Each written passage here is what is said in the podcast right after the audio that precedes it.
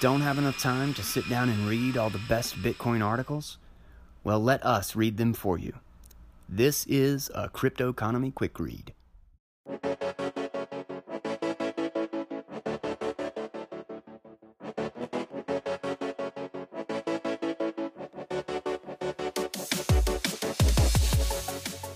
What is up, crew? Welcome back to the Cryptoconomy Podcast. This is Guy Swan coming at you from my Bitcoin blankie fort.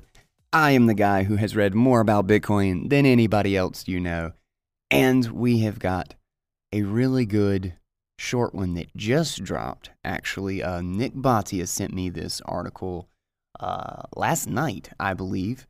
And I read it really quick. And, uh, uh well, I want to go ahead and start off say I'm sorry about missing an episode yesterday. I had a, uh, of my non Bitcoin life. I had a lot of things to get completed, and I just never finished the recording. Um, but I'm going to try to finish that one up today because I'm going to be out of town for the weekend and Monday, and I want to have an episode for you guys on Monday. So uh, hopefully I can get that done today. But again, today we are reading a short one by Nik Bhatia that was just really great and hits hard a, a key principle to why Bitcoin exists and uh, if you don't know who Nik Bhatia is, he kind of pioneered, well, he did. He pioneered the concept of the LNRR, the Lightning Network Reference Rate. We've read a couple of pieces by him in the past. He's got like a, I think it's a three part series. I will link to those uh, articles because they're a little bit spread out in the, uh, uh, in the actual show. But I will find those episodes and link to those as well so you can uh, listen to and or read uh, some of the great stuff he has done in the past. But for now, let's go ahead and uh, read through this new article that he just dropped so we can talk about it. And the title of our piece today, again by Nik Bhatia, is Bitcoin is a Human Right. Amen, brother. So, without further ado, let's go ahead and jump in. I have some upsetting news to all the naysayers, doubters, and obituary writers. Bitcoin has recovered from yet another supposedly catastrophic price collapse. Bitcoin is now 10 years old and graduated long ago from shady internet drug money to full blown asset class and savings vehicle. The trouble with Bitcoin is that it's complicated to grasp.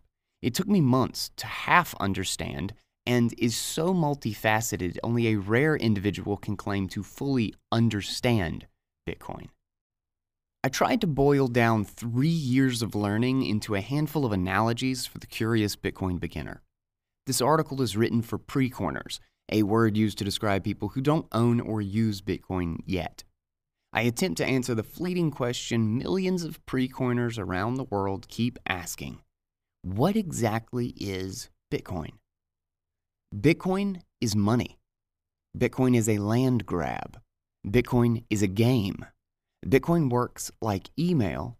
And last but not least, Bitcoin is a human right. If you can absorb these five definitions of Bitcoin, I have confidence it won't take long to shed your pre coiner status.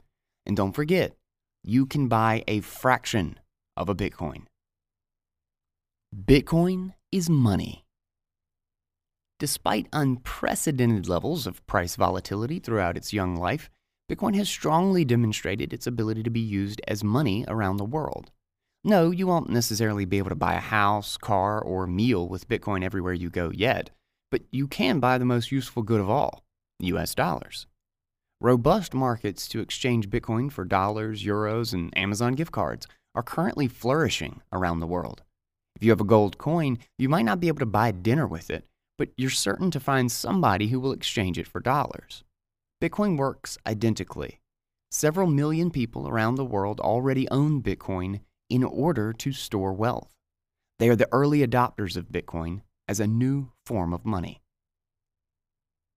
Bitcoin is a land grab. There are only 57 million square miles of land on Earth. Similarly, there will only be 21 million Bitcoin.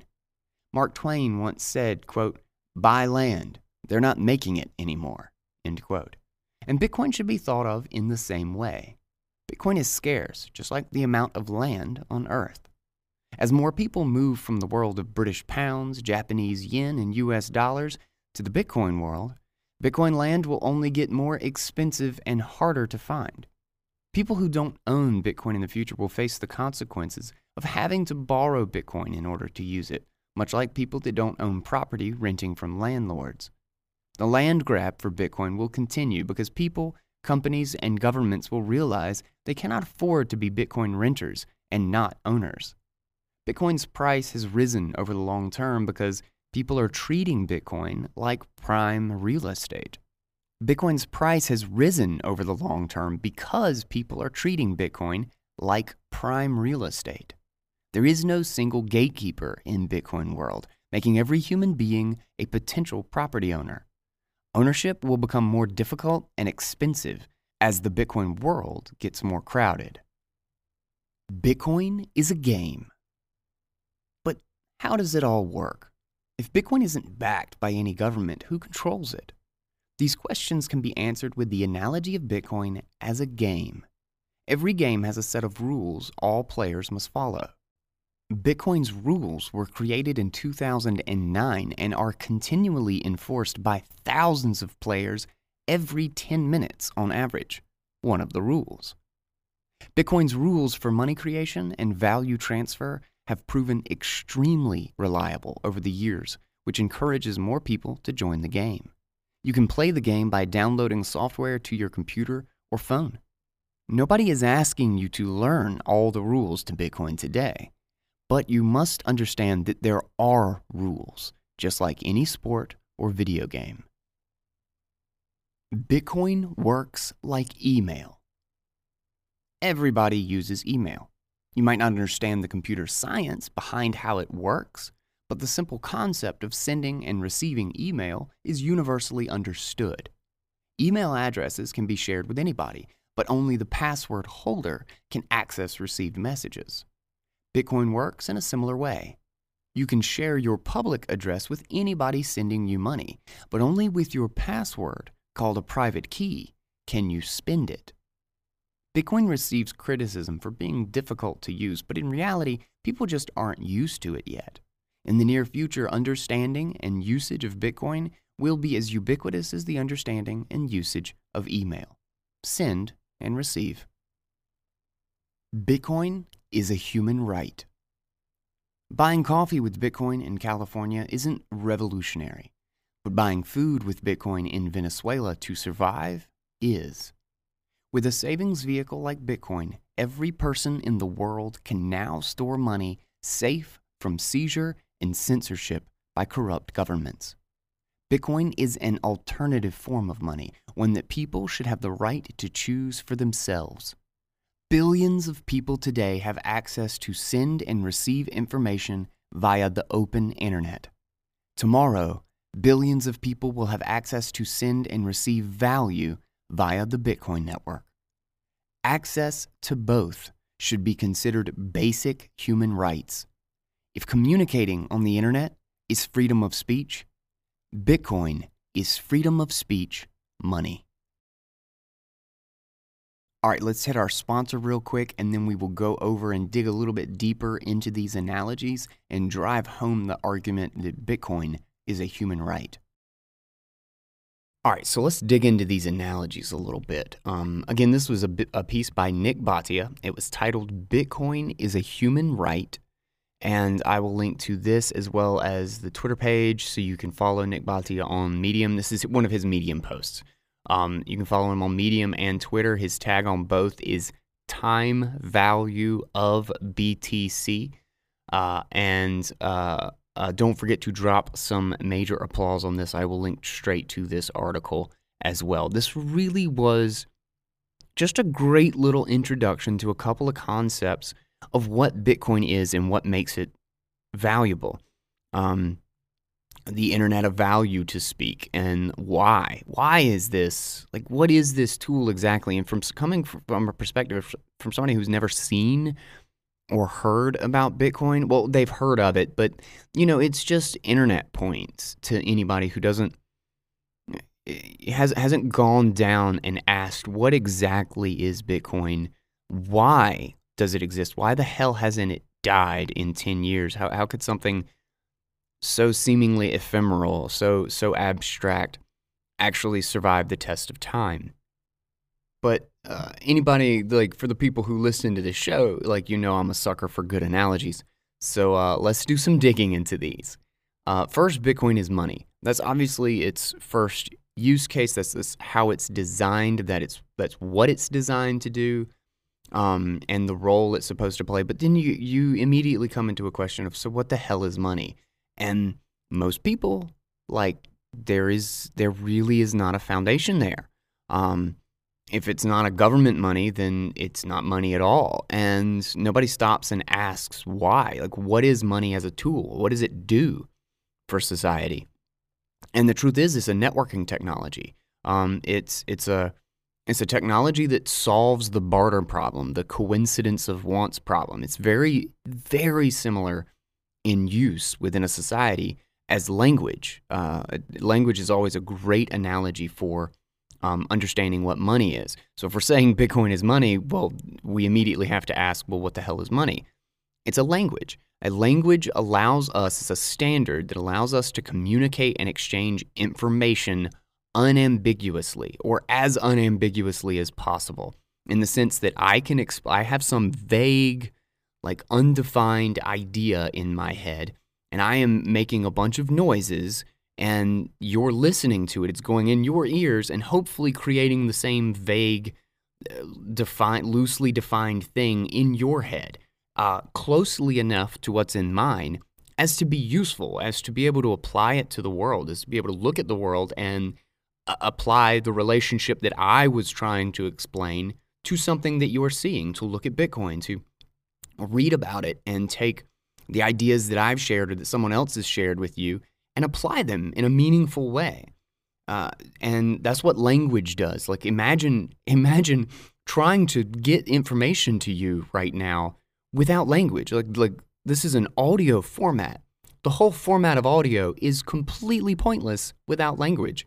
Like what we are essentially doing is I'm, you know, making a bunch of grunts and stuff that only because you have the same set of language rules, quote unquote, the definitions of all of these words in your head, the symbols that they relate to for real things in the real world and real relationships, can you put these concepts back together in a meaningful sense? So, language is a brilliant networking tool to communicate ideas. In that same way, money is a tool to exchange and communicate value unambiguously. And uh, by doing so, it's a good in the economy, which is universal, just like a language in an economy, in a subset of an economy, because you know there's always limits to networking and how well you can standardize across, you know, barriers and stuff, particularly barriers of time, because languages move, blah blah blah. Um, but uh, Bitcoin is a, um, it's an incredibly unique and like pointedly designed money in the sense that every money that has come about came about before simply because it had most of the properties of money and it fulfilled the role for a specific amount of time. We've never had a money that was really designed properly to be an independent money because kind of always with the design feature, quote unquote, came with its ability to be corrupted, like like fiat money. Um, fiat money being, for any new listeners, uh, fiat money being government money, government uh, money by decree. You will accept this as money because I say you will, and you know you'll be shot or put in jail if you don't. Uh, but the the purpose of money is to secure trade without having to know or trust the people you are exchanging with. You can trust the value of the money rather than the value of the other person's promise or the a good that you may not want right now. That's the whole I mentioned something called the double coincidence of wants. If we all had to barter, imagine how ridiculously complex and and just impossible it would be for basic trade. Like imagine if I am a person who's really good at cooking and making food, like say sandwiches, and uh, you're a person who builds a house and you're trying to sell a house to me how the hell do we make that arrangement? Do I make a million sandwiches and give you a million sandwiches? They're gonna be rotten in like, they're just utterly disgusting in like three days, right? Like, so I can't do that. Do we make some sort of an agreement where I'm just always going to be in that town and you're never going to move and then I'll just make you sandwiches for the rest of your life? Now we have this huge restriction and you have to trust me to keep that promise in a year. Maybe I'll just peace out of town and you'll never see me again. You gave me a, uh, uh, the value of a house. Um, or maybe you just really want shoes right now. How the hell? Like, I, all I do is make sandwiches, right? So, what do I got to go find somebody to trade sandwiches for shoes? Uh, and you know maybe it's a hundred thousand pair of shoes is the equivalent of the value of your house. So now I'm like, what? You don't need a hundred thousand pairs of shoes. You need one pair of shoes, maybe two. Like so, so what? What I got to get a thousand, ten thousand other things that all together combined to the immense value of a house that you've built.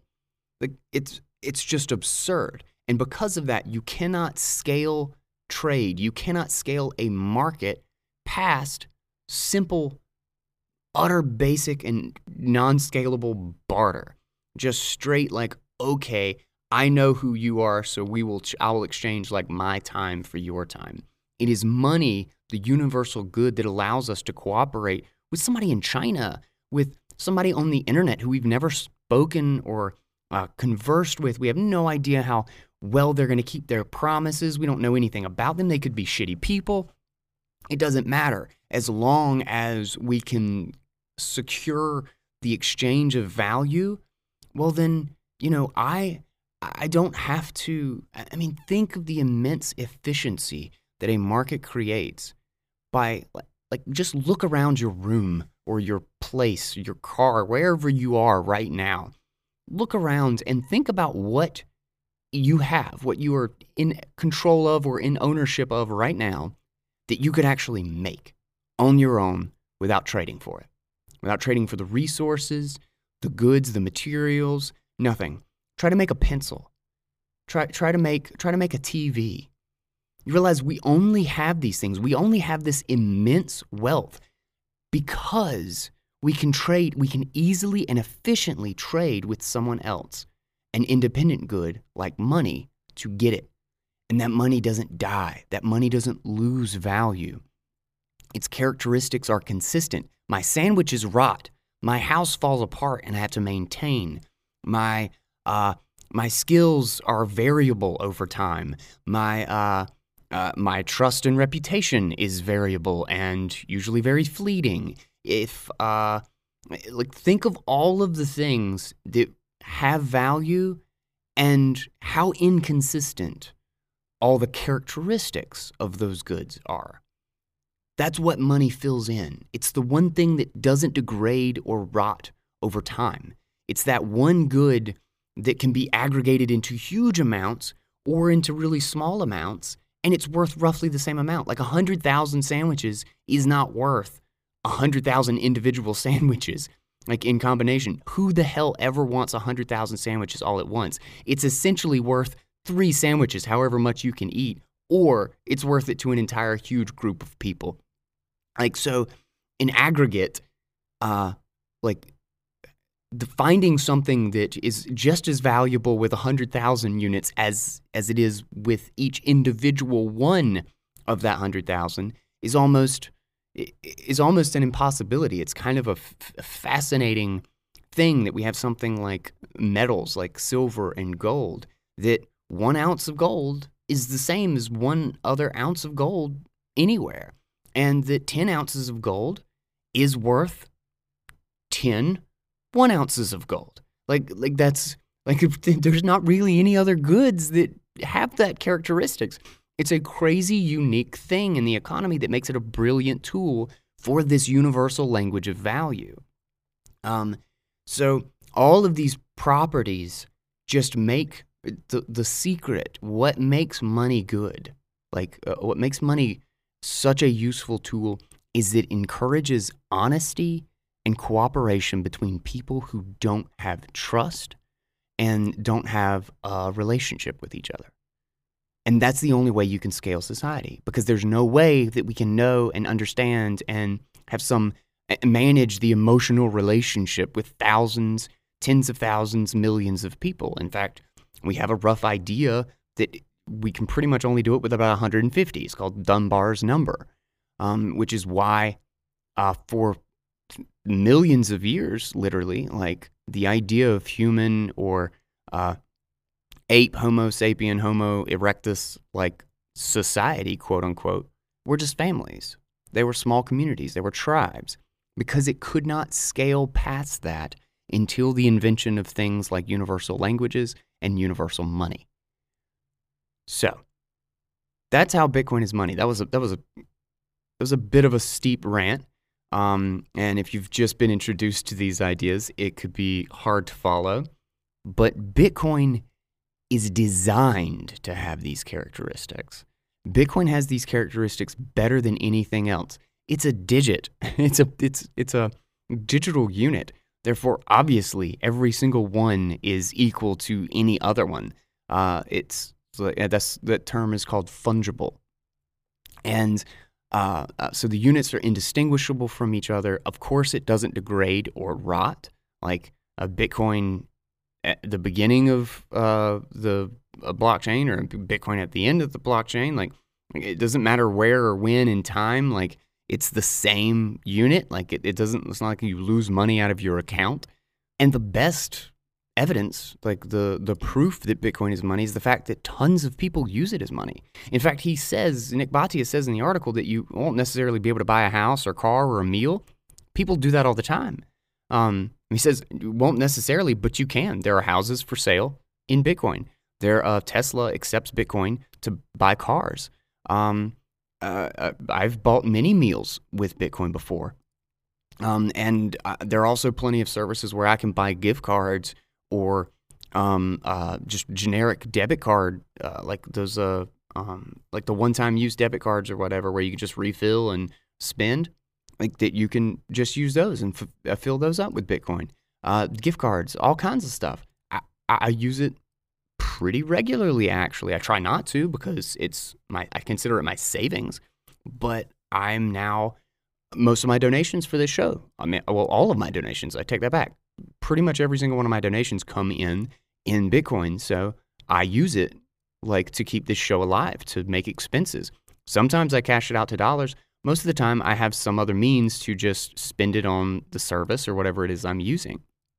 I use it as money all the time and it works great as money and it doesn't lose its value. In fact, very often I find I, get some Bitcoin, like I, I got donations from uh, the Raleigh Bitcoin crew not too long ago, which was just amazing. They went around and collected money uh, from a bunch of different people and sent it to me. And it was worth like, I think, $500 or something at the time.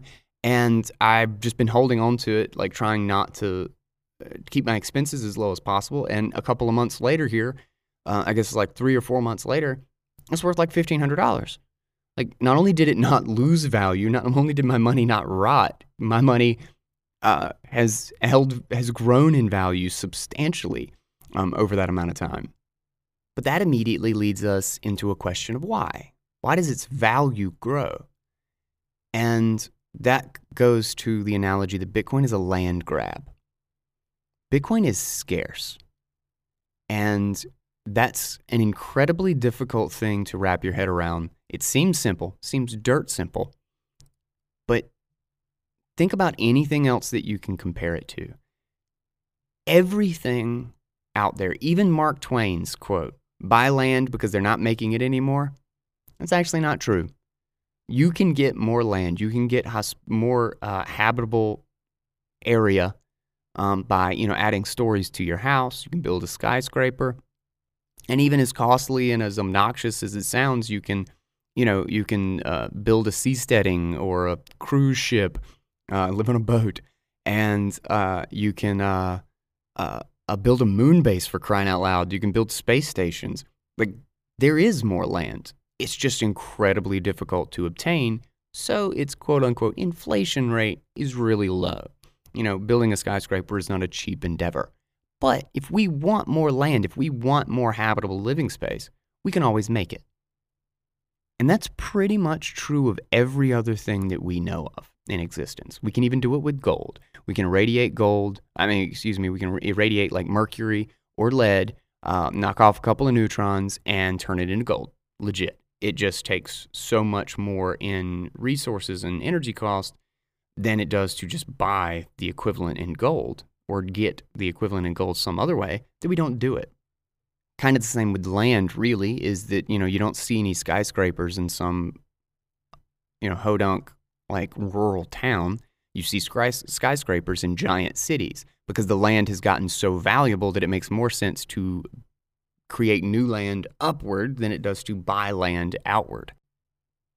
But in Bitcoin, there is no alternative. There is no other way to create it. There is no, let's just build the number of Bitcoin vertically instead of horizontally. Bitcoin is the most scarce good that could literally ever be because it's perfectly scarce. It's set by, by a set of rules. You cannot create any more of it. It doesn't matter how much energy we throw at it, it doesn't matter how many computers we throw at it. In fact, it adjusts based on how hard we are working to create it. And if we multiplied 10 times the number of supercomputers that we are putting towards mining and creating new Bitcoin, it would not change the schedule at all. The, uh, the difficulty would just adjust, and we would continue to get the same amount of Bitcoin at the same schedule as we always have. That's a fascinating concept, and there is no other good that has that property. That no matter what we do, we cannot get more outside of the strict rules. And that makes Bitcoin the hardest money and explicitly 21 million units of a straight up land grab. And when people start to understand the incredible potential of Bitcoin as a technology, and then at the same time begin to see exactly its nature of scarcity, how scarce, perfectly so, that it actually is, I think the idea of phrasing things, phrasing that idiom as a land grab will be retired and we will start calling things a Bitcoin grab from there on out. Because I think we will see FOMO like we have never seen before once people realize the potential of what an independent technology, like an independent standard like this, can actually do. Uh, because because it's based on a set of rules that simply can't be cheated. If you aren't it's just a matter of if you aren't following the rules, you're not playing the same game. You simply aren't on the network. It's like if you change the definition of a word in a language. Imagine if language was completely unambiguous, that definitions were absolutely objective and everybody understood um, every word exactly the same way. And then you tried to manipulate the meaning of violence or uh, the meaning of the word uh, capitalism or uh, you, you try to twist a good word, a, a positive word, into a negative word or something like that, that instead of confusing people, you were simply not speaking the same language anymore and no one would, could understand you. That's how the Bitcoin rules work. And that leads us to the next analogy Bitcoin is a game. This analogy, I think, is one of the most enlightening in an effort to visualize one of the most abstract ideas or aspects of the system that no one controls it. That's really, really hard to wrap your head around, particularly when you don't have prior um, you know any any prior basis for like a peer to peer or networking type technology. Very very similarly to how no one really controls a language. Certain people might be able to influence or alter language in a very slow way, but you know like even like Webster's dictionary couldn't come out and just like alter the definition of 50 words and everybody would be like, "Oh shit, now we got to use these words this way? Like, no, like they wouldn't, it would have no effect. People would just, it would probably just be a big, like, viral thing that Webster's dictionary is a bunch of idiots or they just don't know the definitions of the words. Like, no one would even question that they were misunderstanding the words. It would be that Webster's has screwed up. So, who owns it? Who, who is in control there? If you can't change the definition without some sort of social agreement. Like everyone has to know and move in the same direction essentially at the same time. Uh, and uh, the game analogy for Bitcoin is particularly because is particularly good because we usually think, well, th- there is an exception there, is because when you think of a game, you kind of think of uh, the rules as being sometimes difficult to enforce. As you think of like judges or like a referee that you know could make a bad call or they have to get together and review the video kind of thing. And that's one of the beauties of Bitcoin is that Bitcoin is a set of rules, a game, very much like a sport or something, but there is zero subjectivity in the rules. It's it's an electronic game. It's a game of finance and accounting. So as long as 4 plus 4 equals 8, those are the rules. The rules are who is the owner. The rules are what are the rule like what are the restrictions on how you can use this thing and uh, who has signed it and does the accounting add up? There is no ambiguity in it. Um, in fact, everything can be perfectly verified by any single person in the world anywhere. And it doesn't matter on what machine or operating system they are on, it will always verify to the exact same outcome. It's as if literally everyone in the system, everyone who runs the software, is both a player and a referee, and they can verify for themselves. They never have to worry that a judge has made a bad call or that a ref has made a bad call because they check it themselves. They review the video, and there's never a question. There's never like, oh, maybe it was over the line or something. Maybe 4 plus 2 equals 7. No, 4 plus 2 equals 6 all the time, every time. It's based on math. It's the most easily verifiable thing ever. And it's so it, it makes it because it's a set of rules. It's as if it's like a financial court. Imagine, imagine when, you, when we're talking about the fact that this thing is independent, that it's based on every participant verifying and actually uh, uh, running the rules themselves and that there is no ambiguity in this thing. We're talking about a system, it's like a court. Imagine if you had a court case that no matter which judge you put it in front of, no matter which court, no matter which jurisdiction, no matter if, uh, no matter the political or social environment, that you could put this case before anyone in the world. Like your judge could be a a 12 year old kid. And the sentence, the outcome, the, the rightful owner, every aspect of the conclusion of that case was exactly the same. No bribery, no like social tensions, no uh, corrupt judge, no, no corrupt political atmosphere, none of these things. No president, no insurance agency, uh, no, no regulatory agency, none of them could contest the outcome of that case. Imagine how valuable a global system that could pull that off would be. Now imagine that that, that, that entire system holds the value of your money, that you never have to worry about an agreement if as long as you hold the keys, as long as you hold the instruction, the, the very specific password, the private key that says you own Bitcoin, there is no judge, court, president, anyone anywhere in the world that can contest the fact that you own it.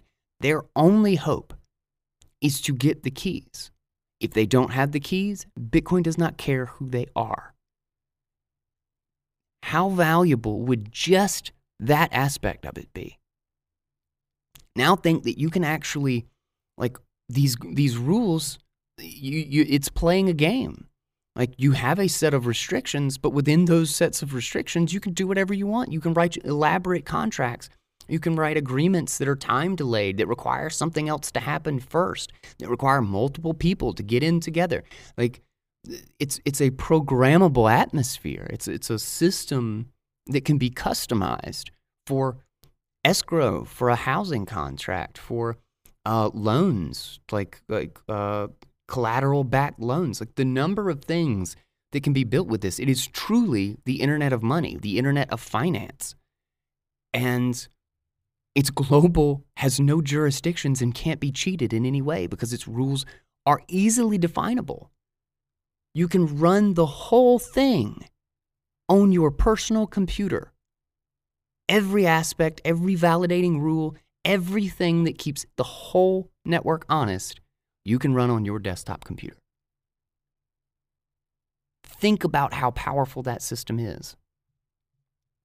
And when we talk about owning Bitcoin in the system, when we talk about that private key that he mentions, we're talking about it's a simple send and receive system. It's not unfamiliar. It's just like email in that sense. I mean, yes, it might look and feel unfamiliar because the process is a little bit different, but it is essentially the same. If you ever seen that Good Morning Good Morning America uh, clip from like the 1990s or like 94 or something like that, when they're like showing an email address up on the screen and uh, they've got like the the at symbol, and they're like argue, they're like going back and forth over what that symbol means. It's like at or or uh, uh, uh and a roundabout or something. I can't, I can't remember exactly what they say, but it's just hilarious to listen to them. Something that we're so unbelievably familiar with today.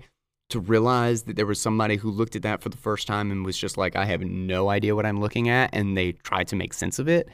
It's it's it's it becomes clear that like the system of Bitcoin is is as simple as using email.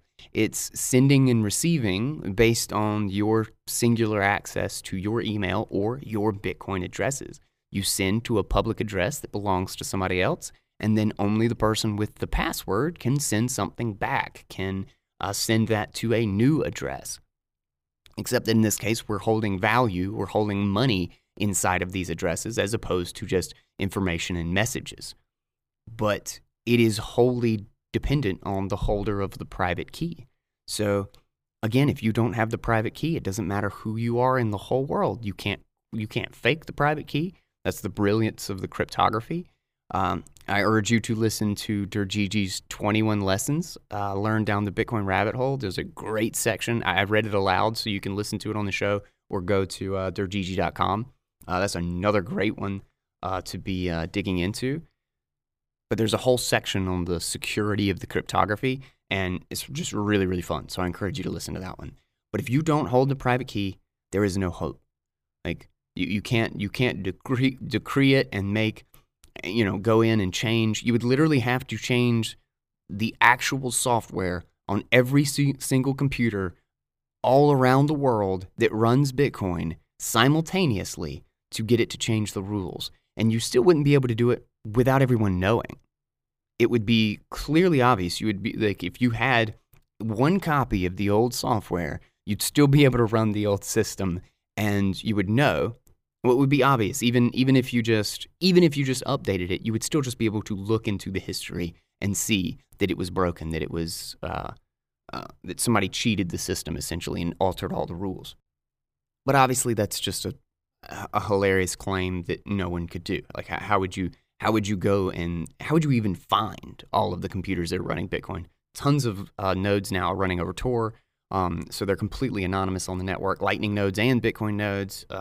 I mean, it just it's so infeasible as to just be silly. And that leads us to the last point. Bitcoin is a human right. And I love this like little quote right at the beginning um, straightforward. Buying Bitcoin, excuse me, buying coffee with Bitcoin in California is not revolutionary, but buying food with Bitcoin in Venezuela to survive is. Bitcoin, this is this is what Bitcoin truly is. It is an independent money that does not care about any individual jurisdiction. It can it is safe from seizure and censorship by even the most corrupt governments as long as you can maintain your privacy. I mean, obviously they can come to your house and beat you senseless and, you know, try to get your private keys, but again, they have to get your private keys. And this is what it's about. It's about creating I, I, so many people I think just either completely misunderstand or don't even think about what it means to own the printing press to money it is a violation of human rights. If you own your body, if you own your time in this world, then for someone to be able to print your money, is a is is they are making you a slave. Because the point of money is to secure the value that you've already produced. If you spend days on end, if you spend weeks building yourself like a small house, do you not own that house? If you built it with your property, your hands, your materials, do you, do you not own that house? Or you own the value of that house. You can sell that house, obviously. That was your time, that was your blood. You run out of time on this world. The only other thing that's as scarce as Bitcoin is time. We run out of it. And that's why it's critical that it's ours. Like I have the right to me. Like I own my body. Do you like what exact which of your rights, which of your hours in the day do you think someone else should be able to force you to use for them? Like, like how many hours of your day do you do should I be able to command? Obviously none, right? You own your body, you own your time, you own your life. Those things are are your value is your time, your body, your skills, your life. Those are the only things you can use to produce value, which means that if you do not then own the value that you create, you never owned any of the things that it took to create them. You never owned your time. You never owned your body.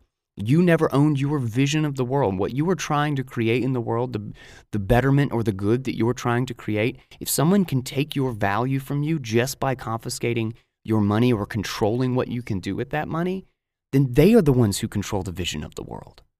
They are the ones who decide where your value is directed, what things you build in the world. Maybe you want to build homeless shelters or you want to help somebody or you want to make things better, but they confiscate that value and build prisons. They build guns to censor opinions that they don't like. That is your value. That is your time. That's your life that they used to fund that. Our money is our extension of our life.